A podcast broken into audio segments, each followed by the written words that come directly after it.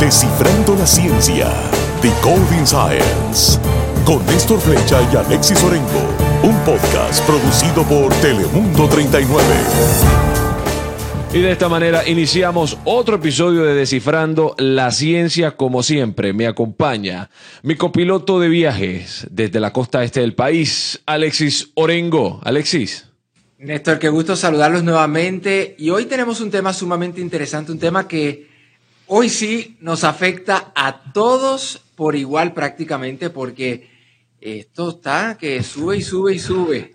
Y sube, sube lento a mí sube rápido y baja lento, pero tenemos a alguien que nos puede explicar un poco más. Y es que hoy está con nosotros Andrés Correa, quien es abogado en el sistema energético y nos va a traer un poco de luz a todo esto de la gasolina, porque mire, yo no sé usted, pero a mí el bolsillo cada vez que tengo que ir a poner gasolina me duele. Muchas gracias, sí, un gusto saludarlos y estar con ustedes. Andrés, vamos a empezar yo creo que, que esto de inmediato. Eh, obviamente los precios hemos visto que han comenzado a bajar un poco, pero a veces uno escucha, no, este, es que la OPEC eh, va a subir el precio o la OPEC va a bajar el precio. ¿Qué es la OPEC? Vamos a empezar por eso, yo creo que, porque a todos eso nos toma por sorpresa. ¿Quiénes son estas personas que deciden cuánto va a costar la gasolina? Bueno, la, OPEC eh, una, es una organización de países que exportan petróleo. De hecho, ese es su nombre, Organización de Países Exportadores de Petróleo. Hoy día son 13 países. Eh, originalmente partieron como 5 países en el año 1960, han crecido con el tiempo, muchos de ellos están en el Medio Oriente, pero también Venezuela es parte de la OPEC. Eh, también Ecuador en un momento lo fue. Y estos países, entre ellos, son un conjunto, un cartel, que se juntan, se reúnen y toman decisiones que nos afectan a todos sobre cuánto petróleo ellos van a vender al mercado. Yo lo, pienso como una, llave, una llave que se abre o se cierra. Eh, deciden abrir la llave un poco, sale más agua, o en este caso sale más petróleo, por ende hay más petróleo, por ende hay más oferta y eso baja un poquito el precio. O cierran la llave, limitan lo que están vendiendo al mundo y por ende el precio, hay, hay, menos oferta, por ende el precio sube un poco. En ese sentido tienen mucho control, pero son básicamente una organización de países que toman estas decisiones en conjunto. Eh, o sea que estamos, estamos hablando de que estos, al ser una organización de países y que ellos tienen prácticamente el control del, de cuánto petróleo está disponible, estamos hablando de que los efectos políticos y otros efectos también tienen que ver en estas decisiones que ellos toman. Absolutamente. Ahora, mira, su misión, ellos cuando explican cuál es su misión, su misión según ellos es crear estabilidad, crear eficiencia en el mercado del petróleo, asegurar que haya un suministro eh, de petróleo, pero también lo hacen claro, es asegurar que el dinero también les llegue a ellos, que ellos puedan ganar suficientes em, ganancias en, con respecto a la venta del petróleo, porque ellos dicen, mira, nosotros tenemos el 40% del mundo del petróleo que se vende, tenemos el 80% de las reservas del ah, mundo del, petróleo para excavar, para extraer de la tierra, y ellos deciden, como es nuestro recurso, queremos proteger a nuestros países y también, según ellos, crear más estabilidad y toman estas decisiones. Claramente hay otros jugadores, Estados Unidos, Canadá, Rusia, China, Brasil, otros exportadores, pero ellos como conjunto son probablemente el jugador más importante. A mí me preocupa en ese caso en particular, en lo que estás explicando, que hace poco eh, escuchamos, no, este, la OPEC eh, va a restringir o va a, va a aguantar más el petróleo que está, va a cortar la producción, vamos, de petróleo porque los precios ya están bajando. Entonces, ¿eso quiere decir que los precios se van a frenar o que los precios van a volver a aumentar?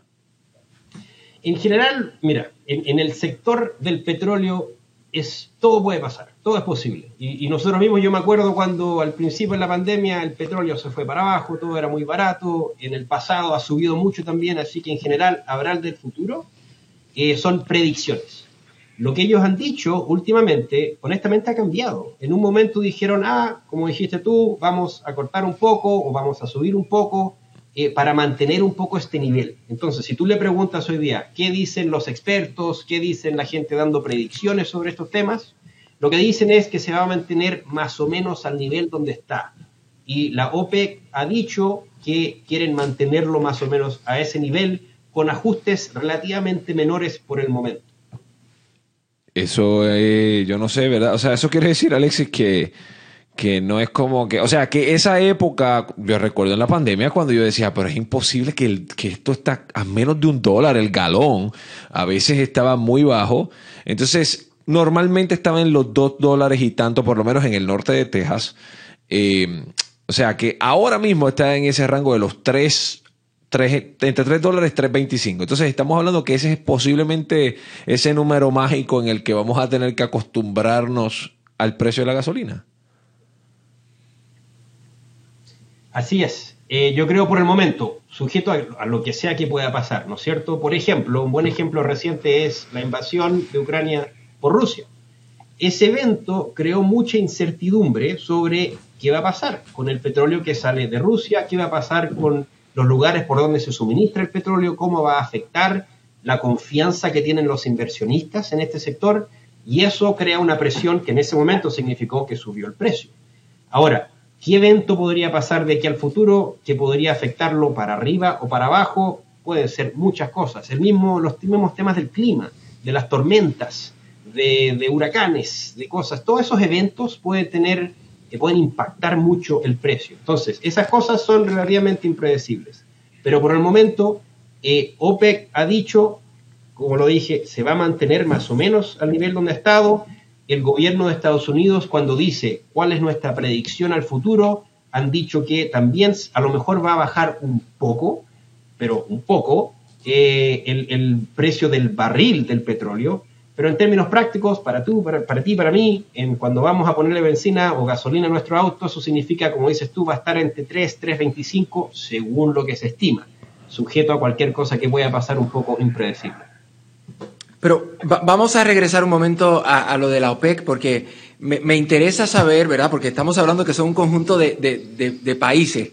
¿Con, ¿Con cuánta frecuencia, por ejemplo, ellos van tomando estas decisiones? ¿Qué factores ellos toman? Eh, para, para decir vamos a subir, vamos a bajar el precio del petróleo.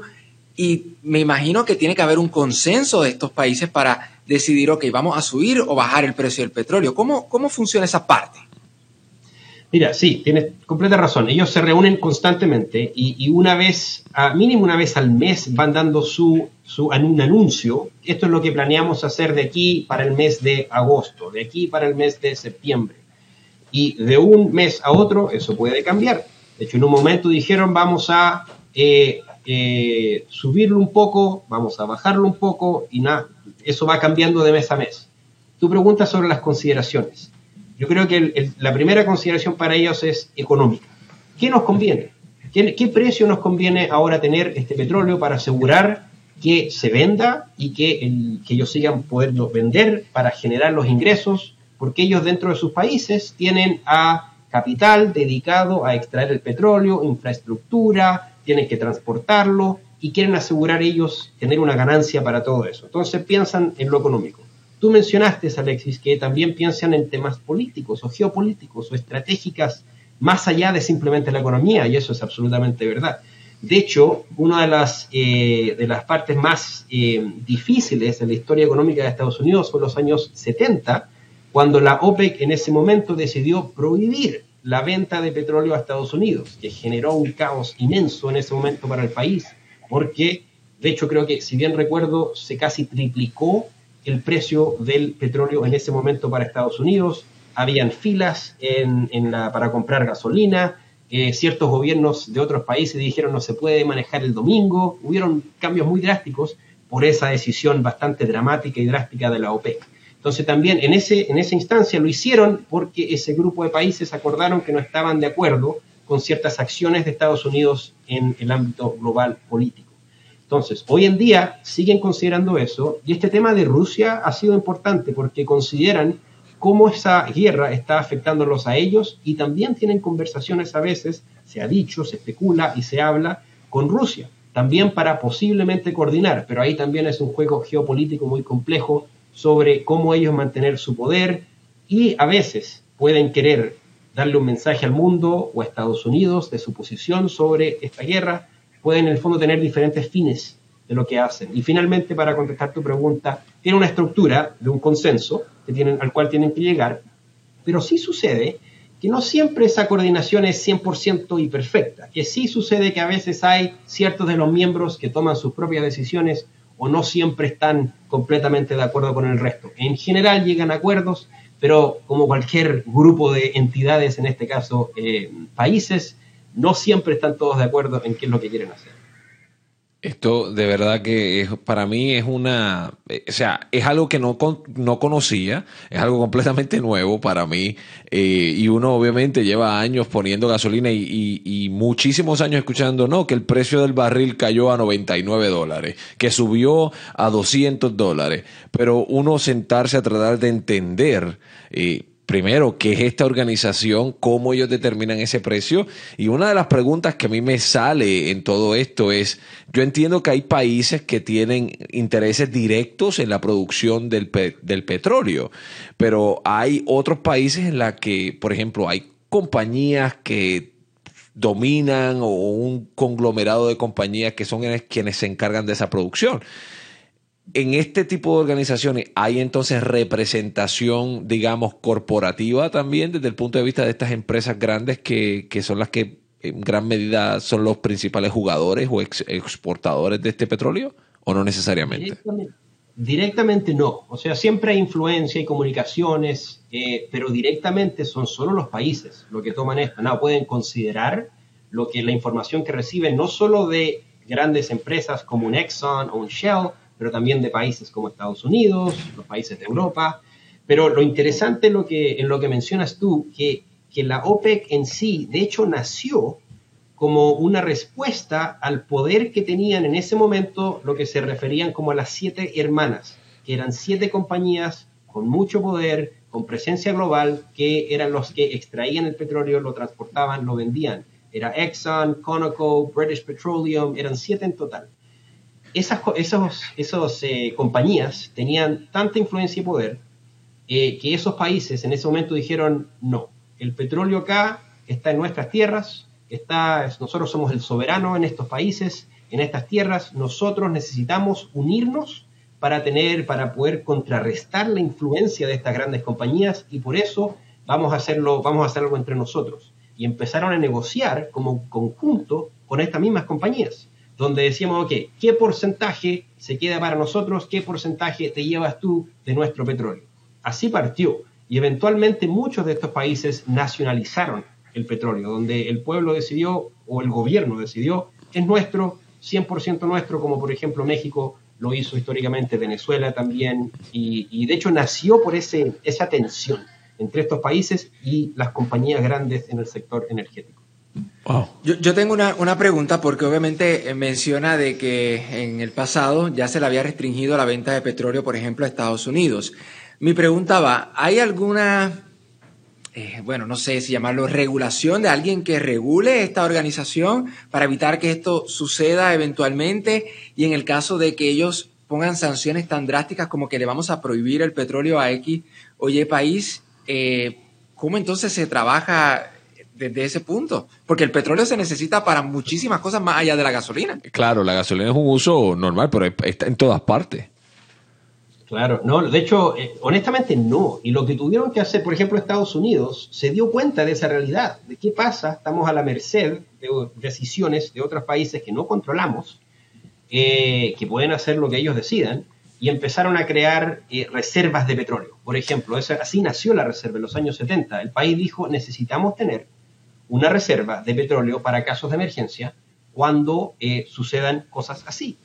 Más adelante, en, ahora estamos hablando de los años 2000, 2005, 2010, hubo movimientos políticos dentro de Estados Unidos para decir necesitamos ser más independientes en temas energéticos.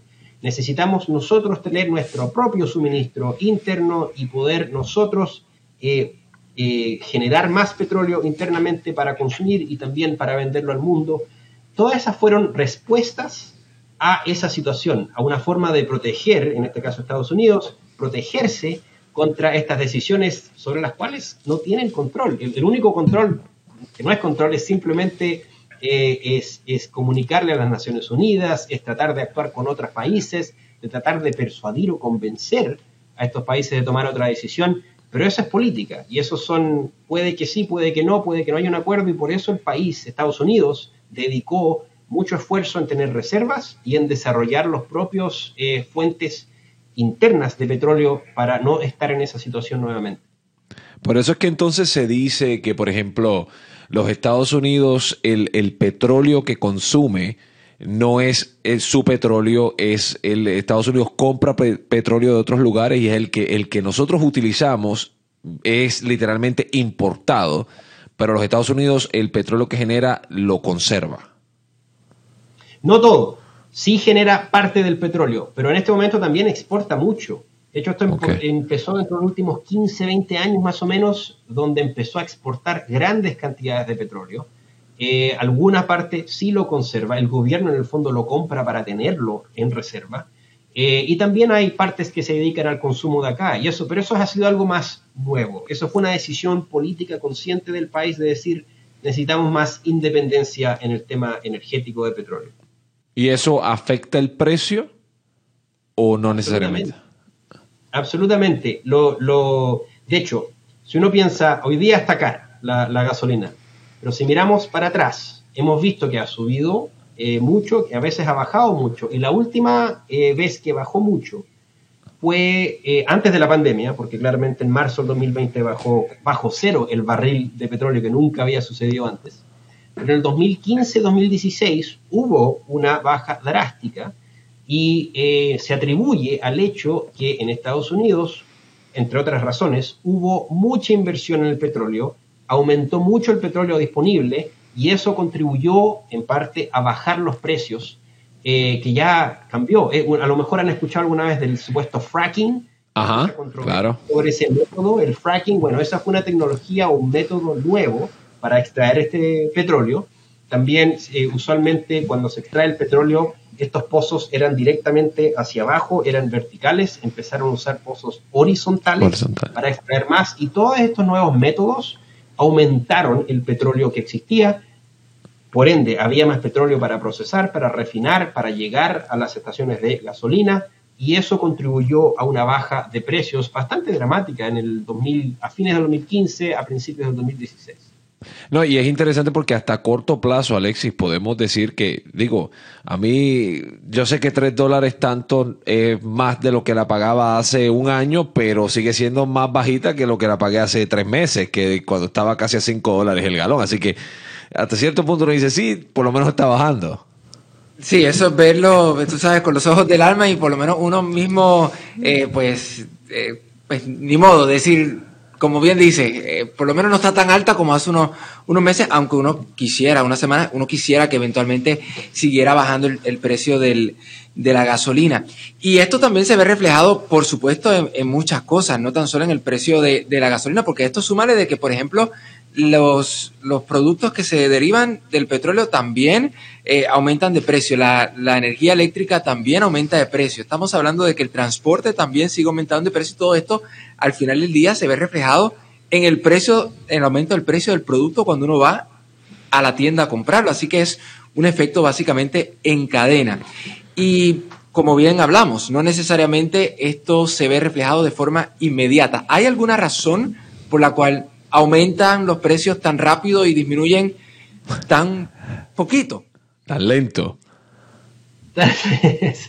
Mira, es una buena pregunta, eh, porque lo que, mirando hacia atrás, las bajas usualmente son dramáticas, pero no, no de forma estable, o sea, son, son bajas como la pandemia, como una crisis económica, son bajadas que, que en el fondo eh, son, son, son sorpresas para mucha de la gente que está involucrada en el mercado, mientras que las subidas, como dicen ustedes, son un poquito más estables y más predecibles y van, van subiendo así. Eh, y es una interesante pregunta y no sabría decirte la razón. Yo creo que parte del hecho que es difícil eh, dar una razón es que este es un mercado. El petróleo es un mercado y en cualquier mercado hay compradores y vendedores. En este caso, los compradores son billones de personas, somos billones de, de participantes en este mercado, todos tomando decisiones. Más allá del consumidor, tú mencionaste, Alexis, hay industrias que también toman sus decisiones sobre cuánto necesitan para fabricar, por ejemplo, plásticos. El plástico utiliza partes del petróleo refinado para ese proceso de fábrica, son los aviones, los trenes, son a veces combustible para generar calefacción. Son muchas entidades que figuran en este proceso y por el otro lado, en el lado de ofrecer el petróleo, están también muchas decisiones. Estas compañías, uno conoce de Exxon tal vez, conoce Chevron, conoce las grandes, pero hay miles de otras compañías y otros inversionistas que gastan sus energías, su capital para explorar el petróleo, para tratar de encontrarlo, sacarlo de la tierra movilizarlo, transportarlo. Hay compañías que utilizan oleoductos para transportarlo también. Todas esas decisiones contribuyen a lo que finalmente es un precio. Y, por lo mismo es muy complejo. Y yo te puedo decir, habiendo trabajado con muchas corporaciones y, gente que dedica su vida a esto, a todos los pilla por sorpresa. Cuando el precio tiene una gran subida o una gran bajada, son muy pocos los que pueden realmente predecir a dónde va la cosa. Es interesante por lo demás y, y obviamente, cambiando un poco la dirección de la conversación, eh, hemos visto que recientemente hay estados como California en los que dicen, no, este, a partir de un año en particular eh, se va a prohibir la venta de vehículos que utilizan combustibles fósiles, en otras palabras, combustible como la gasolina, como el diésel. Eh, eso me trae entonces a dos preguntas. Una de ellas es, ¿cómo pudiera, y obviamente esto es en la, en la medida que puedas, cómo pudiera afectar entonces a futuro el precio de la gasolina la presencia de más vehículos eléctricos? ¿Pudiera esto hacer que los precios bajen más o no necesariamente? Sí, mira, mucha gente ha tratado de analizar este tema, que es complejo por las razones que conversábamos, tantos factores, tantos variables. Pero hay acuerdo general que sí, que habría un impacto pero no tan dramático como algunos lo pensarían. Eso es por un par de razones. Primero, es un proceso que va a tomar mucho tiempo. Cada uno de nosotros tenemos que decidir y elegir comprar un Tesla o un Chevy Bolt o el auto que sea. Esos autos en general por el momento son más caros. 10% eh, más caros que los otros. En, Texas a nosotros nos encantan las trocas, nos, nos encantan las camionetas, los autos grandes y esos siguen siendo eh, autos, automóviles que funcionan en base a la gasolina. Entonces, es, esas decisiones, ese cambio se va a demorar. Tú mencionas el gobierno de California diciendo, bueno, vamos a requerirlo. Es posible, pero de los 50 estados del país, eh, Texas, por ejemplo, te aseguro, no va a tomar esa decisión de prohibir la venta de autos de gasolina. Puede que otros estados tampoco, algunos que sí. El gobierno federal, si algún día hiciera eso, que está en el futuro. Mucha gente dice sería una, una medida muy dramática, estamos mirando ya a décadas posiblemente en el futuro. La otra razón, que no sería un cambio tan dramático, es lo que mencioné antes, que hay muchos otros usos de la, de la gasolina, del petróleo, en otras industrias, que aún no están listas para hacer un cambio completo. Y al mismo tiempo hay muchas otras, muchas otras economías. Puede que en Estados Unidos estemos más preparados o más listos para ya hacer un cambio a automóviles eléctricos, pero eso no significa que en Brasil o en partes de África o en partes de Europa que todos estén al mismo nivel.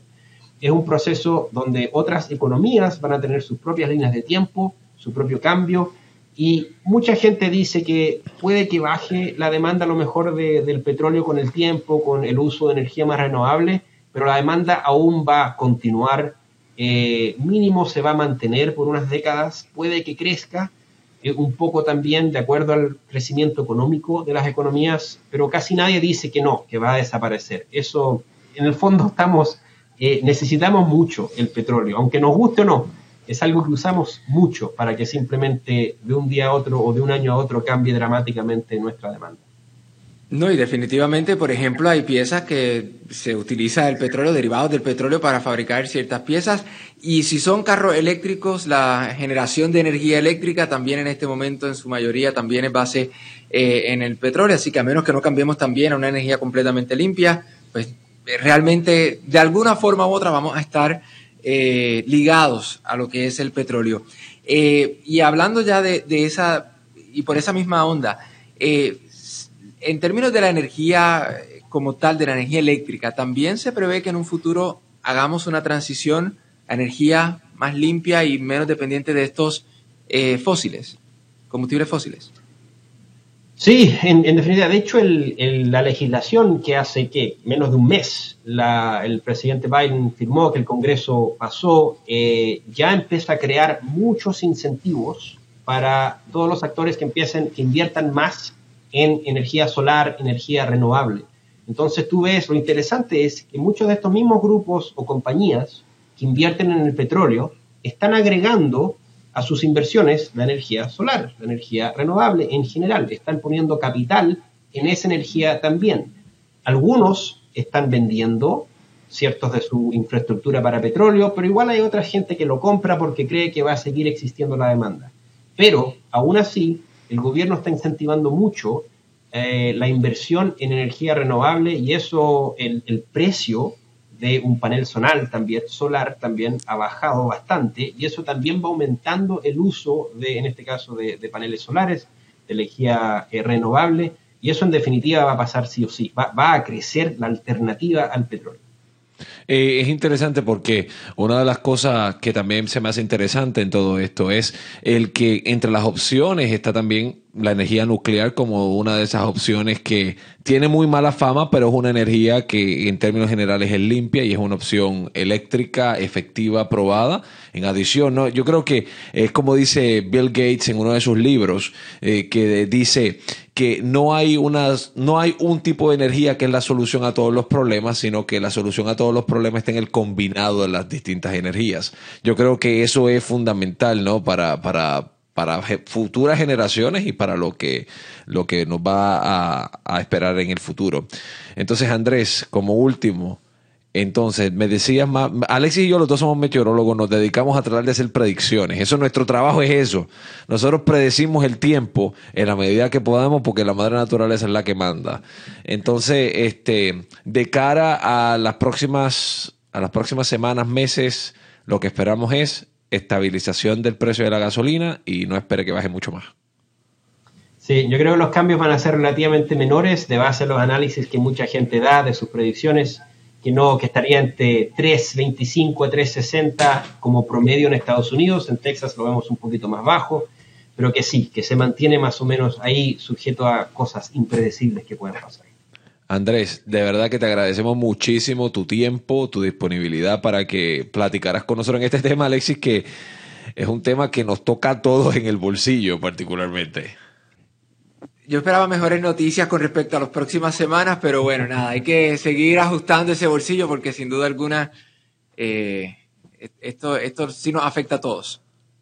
Bueno, y espero mejores noticias de ustedes también, porque la tormenta del fin de semana pasado me dejó sin luz, y ojalá que tengamos un mejor clima también. esperemos nosotros haciendo predicciones aquí, eh, nosotros del tiempo, Allá Andrés tratando de hacer predicciones del precio del petróleo, que eso está bien complicado. Andrés Correa, abogado en el sector energético, de verdad muchísimas gracias por tu tiempo en Descifrando la Ciencia hoy con nosotros. Gracias a ustedes. Alexi, impresionante el tema, interesante y habrá que ver, ¿verdad?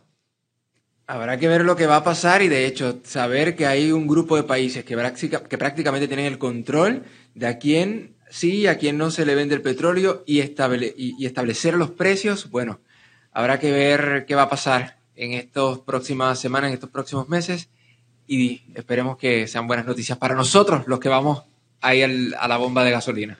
Hoy desciframos el precio de la gasolina, pero en una próxima ocasión vamos a descifrar otro tema. Hasta la próxima.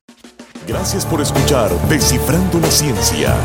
Decoding Science, un podcast producido por Telemundo 39.